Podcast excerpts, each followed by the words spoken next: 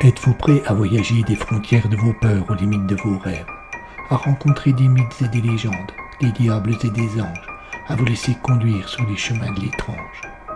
Arcanum Fabulas.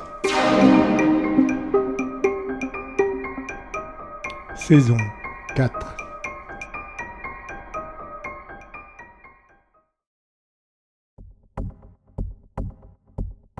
On raconte dans une ancienne légende qu'au moment où la mort croise notre destinée, elle est précédée par des chanteuses dont le rôle est de nous envoûter pour que nous acceptions sans peur et sans réticence de nous laisser tirer hors de la vie. Ces chants presque magiques que nous entendons au moment fatal permettent à la mort d'approcher sans que nous la remarquions.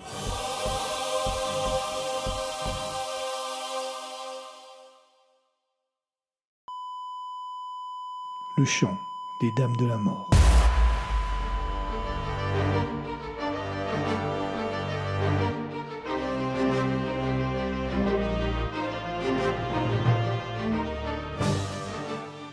Épisode 13 Le train de Wolfenberg, partie 3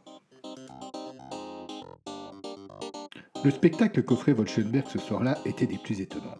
D'un côté, les groupes de 5 ou 6 hommes qui patrouillaient, armes au poing, lui donnaient l'allure d'un camp retranché, impression accentuée par les feux que l'on avait allumés tout autour du village pour empêcher quiconque de profiter de l'obscurité pour lancer une attaque. De l'autre, la quasi-totalité des villageois, réunis dans le café de Carlos, fuyant la peur, cherchant l'illusion d'un peu de sécurité, et qui, pour passer le temps, chantaient, dansaient, laissant à penser que le petit bourg, tout à la fête, flottait dans une insouciance qui, vu les circonstances, eût été de l'inconscience. En fait, tout cela n'était que comédie, et l'impressionnante locomotive de l'IEC stationnée le long du quai rattachait chacun aux angoisses que suscitaient les événements des deux derniers jours. Tel un gardien de fer renfermant en elle les secrets qui hantaient chacun, la cinq d'or paraissait toiser le village avec dédain et glacer le sang des patrouilleurs lorsqu'ils passaient à sa hauteur. Un mince manteau de neige couvrait délicatement sa chaudière refroidie, mais on avait la très nette impression que, d'un instant à l'autre, elle allait bondir. Le Français était sans aucun doute moins impressionné que les autres par la machine. Il s'en approcha et posa la main sur les roues du monstre. Et on eût dit un dresseur de fauves en plein travail. Hé le Français lança Vlad qui était resté un peu en arrière avec le reste du groupe qui composait leur patrouille. Qu'est-ce que tu fais? Tu viens J'arrive, j'arrive. Je suis juste allé m'assurer que tout était en ordre, expliqua l'ancien soldat comme s'il voulait se justifier. En ordre Tu plaisantes, répondit le colosse. Comment veux-tu que quelque chose soit en ordre alors qu'à une dizaine de mètres de là, on a des wagons remplis de cadavres?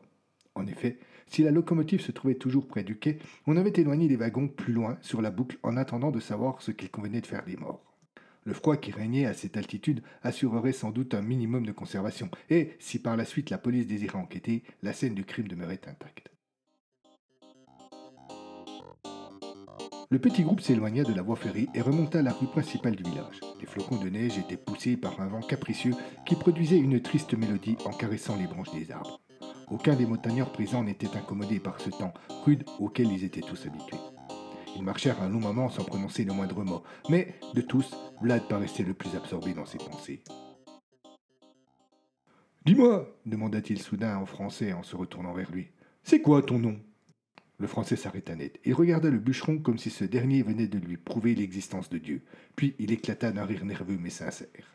Qu'est-il de si drôle demanda le géant un peu vexé. C'est que, répondit l'autre, toujours amusé, voilà plusieurs années que je suis au village, et jamais personne, même pas Agathe, ne m'a posé cette question. J'ai souvent fait des paris avec moi-même pour savoir qui me demanderait en premier. Je n'aurais jamais pensé que ce serait toi. Oh, tu n'es pas obligé de me répondre hein, si ça te dérange, lança Vlad blessé. Jacques-Yves, je m'appelle Jacques-Yves. Jacques-Yves d'Aventure Launay. Il répéta plusieurs fois ce nom qui lui appartenait, mais qu'il n'avait plus eu l'occasion de prononcer depuis qu'il avait quitté la France. Puis, toute trace de rire s'effaça de son visage, qui parut se refermer. Je te remercie, Vladimir. Vraiment, je te remercie de m'avoir posé cette question. L'autre s'arrêta net. Il n'écoutait plus ce que venait de lui dire l'ancien soldat. Jacques. Jacques Yves Dave. D'aventure Launay. D'accord, conclut le bûcheron après une courte seconde de réflexion. Si ça ne te dérange pas, moi, je vais continuer à t'appeler le français. On n'eut pas le temps d'aller plus loin sur le sujet. La patrouille s'était approchée de la lisière de la forêt et Romain, qui faisait partie du groupe, remarqua quelque chose sous les arbres, à peine à cent mètres d'eux. il interpella Vlad et Jacques. C'est quoi là-bas? Son doigt pointait un des coins les plus obscurs de l'oreille du bois, où l'on distinguait très nettement une forme blanche immobile, une forme humaine. Chacun força sa vue pour tenter de mettre un nom sur cette étrange apparition. En vain. Le groupe hésita, puis avança avec précaution en direction de la forêt, espérant à chaque pas s'apercevoir qu'il s'agissait d'un mauvais tour concocté par un improbable jeu d'ombre auquel se seraient abandonnées les perverses branches des arbres. Mais la forme se précisait lentement. Une longue robe blanche dessinait des contours sans aucun doute féminins. Une large capuche dissimulait le visage. La femme se tenait à genoux sur une forme plus sombre que Vlad et ses amis n'avaient pas vue de prime abord, mais qui, elle aussi, se précisait petit à petit. L'étrange du haut ne s'était pas encore aperçu de la présence des villageois, et il poursuivait un inquiétant rituel auquel même le français n'entendait rien.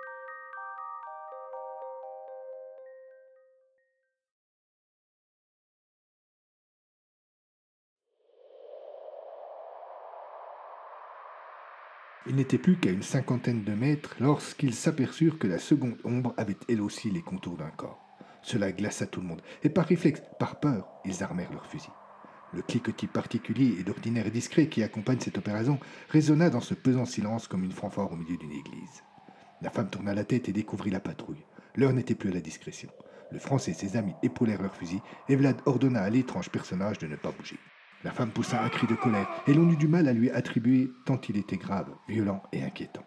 Elle se redressa d'un bond, sans s'aider de ses mains, et partit en courant chercher asile au plus profond de la forêt.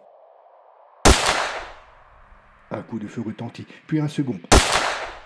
Romain baissa son arme et se lança à la poursuite de la fugitive. Le Français lui emboîta le pas. Les deux hommes étaient peut-être dix mètres derrière l'inquiétante silhouette blanche qui se déplaçait dans l'obscurité avec une aisance surprenante. Elle ne semblait pas gênée par les branches d'arbres placées à hauteur d'homme et qui, profitant d'une obscurité qui les cachait, flagellaient ses poursuivants qui avaient toutes les peines du monde à leur échapper. Romain trébucha sur une racine et n'évita la chute qu'en stoppant sa course contre le tronc d'un arbre. Le Français le rejoignit. Tu vas bien Oui, répondit l'autre essoufflé. Continue, ne la laisse pas s'enfuir. Jacques tapa sur l'épaule de son camarade et le laissa retrouver ses esprits. Il reprit la poursuite, mais l'étrange fuyard n'était plus en vue. Bientôt, seul dans l'obscurité de plus en plus angoissante, le Français s'immobilisa, cherchant le moindre signe qui aurait pu le remettre sur la bonne piste. Le silence s'abattit alors sur lui, comme pour lui rappeler qu'il était bien vulnérable, ainsi isolé. La neige parvenait à se frayer un chemin entre les arbres et venait se poser avec délicatesse sur les cheveux de l'ancien soldat. Avec prudence, il rebroussa chemin. Avec difficulté, il retrouva le reste du groupe resté vers le second corps. Romain les avait rejoints. Alors? demanda ce dernier. Elle a disparu. Nom de Dieu lâcha, très en colère, Vlad. Pourquoi es-tu dans cet état s'inquiéta le Français. Tu as vu qui est au sol? Jacques se pencha sur le corps qui était demeuré là et reconnut Pierre Favre.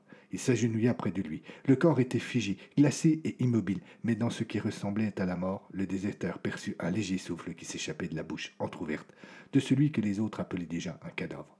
Bon sang, il, est en vie, il, est en vie. Quoi? s'étonna Vlad en se précipitant pour vérifier par lui-même. Mais tu as raison, Romain. Charles, aide-nous, il faut le conduire au chaud.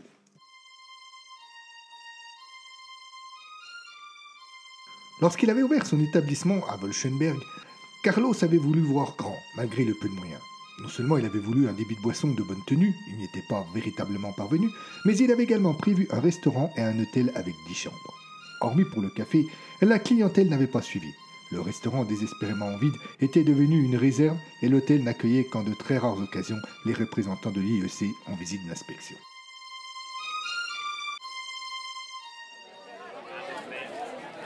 Cependant, ce soir-là, pour la première fois depuis son ouverture, l'hôtel était plein. Carlos pourtant ne pouvait pas espérer en tirer le moindre bénéfice, puisque les occupants des neuf premières chambres n'étaient autres que les personnes habitant les alentours du village et que le bourgmestre avait fait rapatrier pour les protéger. Impossible de leur faire payer le moindre denier. Quant à la dernière chambre, la plus grande avec deux lits et un coin toilette, elle accueillait Rodolphe, le mécanicien de l'IEC, qui n'avait toujours pas repris connaissance. C'est dans la même pièce qu'on installa Pierre Fabre. La peau bluie par le froid, les cheveux blanchis par le gel, les lèvres gercées et les yeux cerclés de noir, le pauvre homme avait tout d'un cadavre. Vlad et le Français l'installèrent sur le lit et le couvrirent au maximum pour lui donner une chance de retrouver sa chaleur corporelle.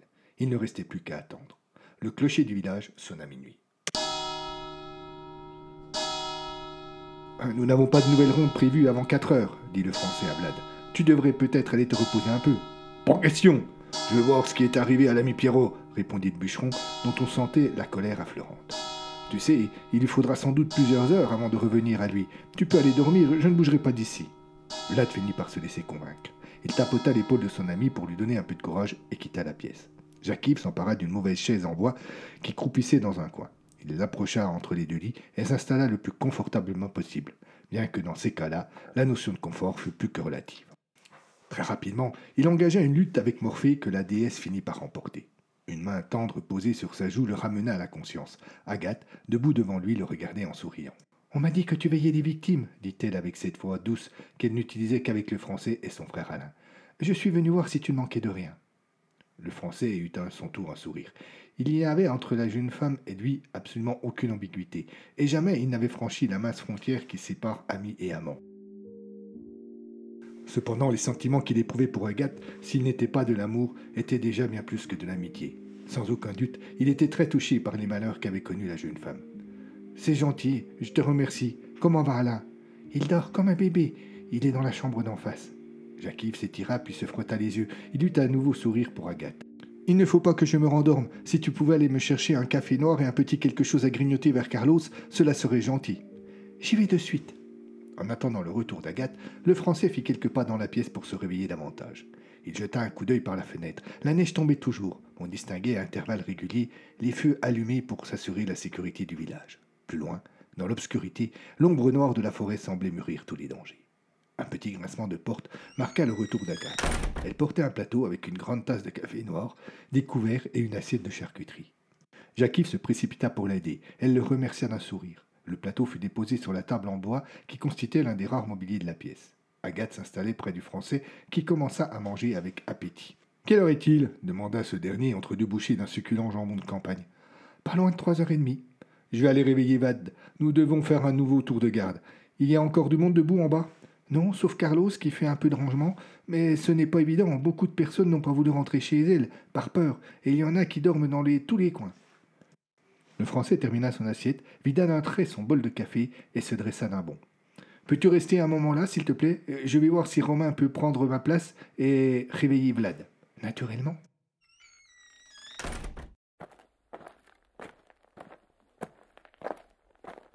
Romain Fallet était un gentil garçon. Aucune étincelle ne brillait au fond de ses deux grands yeux bleus, mais avec ses cheveux noirs coupés courts et son visage rude, il avait toutefois une très bonne allure. À un peu moins de 30 ans, toute sa vie s'était passée à Wolfenberg, ce qui l'avait jamais poussé à développer une profonde curiosité intellectuelle. En revanche, le village et ses habitants n'avaient pas le moindre secret pour lui. Ainsi, par exemple, il était présent le jour où Alain, le frère d'Agathe, avait eu son accident. Il était plus que présent en fait. Il avait participé au jeu stupide qui avait conduit au drame. Romain avait gardé gravé en lui chaque étape de la soirée. La fête, tout d'abord, avec l'alcool qui, telle une maîtresse arrogante, avait coupé chacun de la réalité.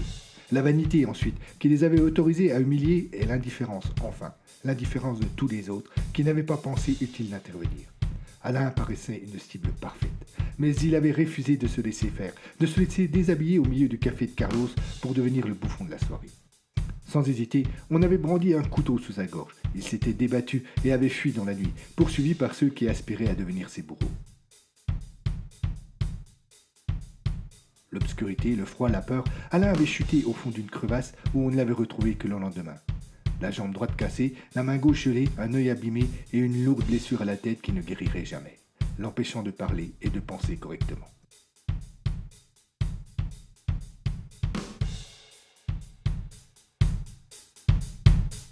Agathe et sa famille n'étaient pas très appréciés dans le village. Aussi s'empressa-t-on de jeter sur l'incident un linceul d'indifférence. Le malheureux avait été simplement victime d'un jeu auquel il avait volontairement participé. Romain savait que ce n'était pas vrai, et il ne pouvait plus croiser le frère ou la sœur sans ressentir un puissant sentiment de culpabilité.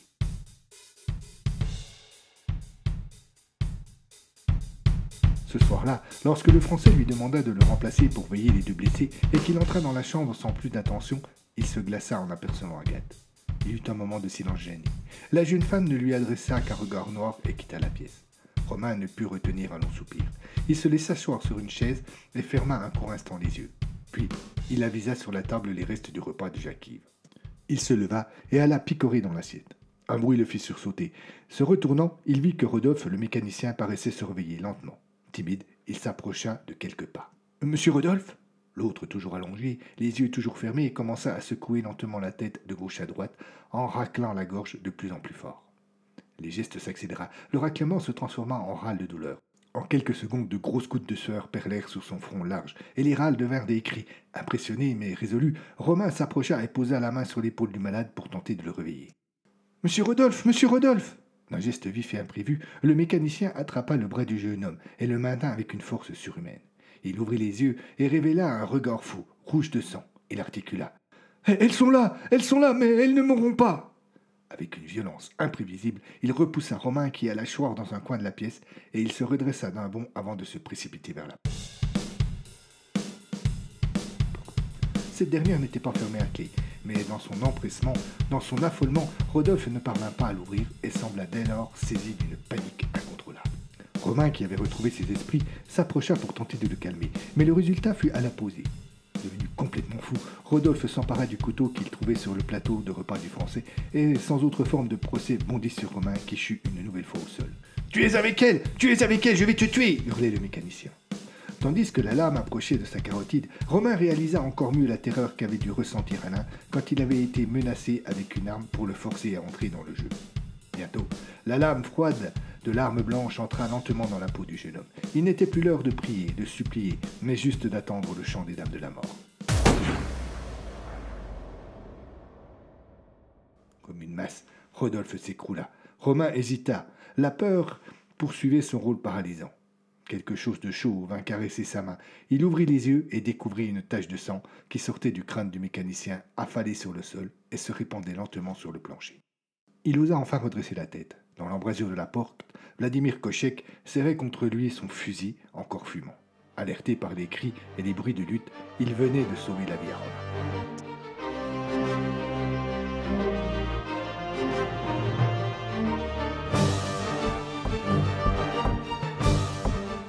À suivre.